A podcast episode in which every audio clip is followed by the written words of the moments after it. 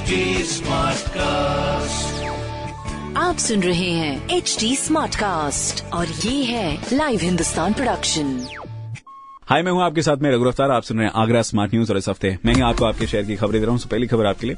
अगर आपकी उम्र 18 से अधिक है और अपने पिछले तीन महीनों से पूर्व वोटर कार्ड के लिए अप्लाई किया है तो आपको परेशान होने की ज़रूरत नहीं है, क्योंकि इकतीस जनवरी से पहले वोटर कार्ड आपके घर पहुँचा दिए जाएँगे, ठीक है?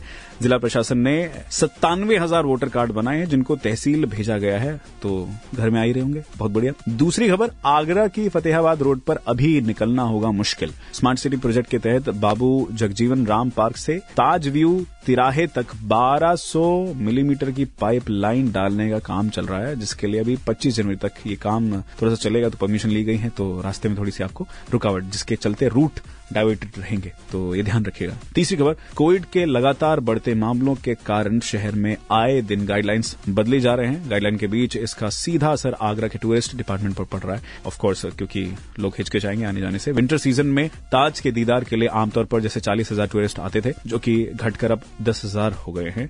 आने वाले दिनों में और भी घटेंगे। तो ऐसे में लाइक आप किसी को बुलाना चाह रहे हैं तो थोड़ा सा देख लें क्योंकि लोग इसमें प्रिकॉशन ले रहे हैं और गाइडलाइंस भी है कि आप प्रिकॉशन लें। तो खैर बहरहाल ये खबरें जो कि ज़रूरी मैंने प्राप्त की हिंदुस्तान अखबार से। आप भी पढ़िए क्षेत्र का नंबर वन अखबार हिंदुस्तान। कोई सवाल हो तो ज़रूर पूछिएगा। हमारे हैंडल है फेसबुक ट्विटर इंस्टाग्राम पर at the rate H T और ऐसी पॉडकास्ट सुनने के लिए log on to W W W dot H T dot com आप सुन रहे हैं एच टी स्मार्ट कास्ट और ये था live Hindustan production HD Smartcast.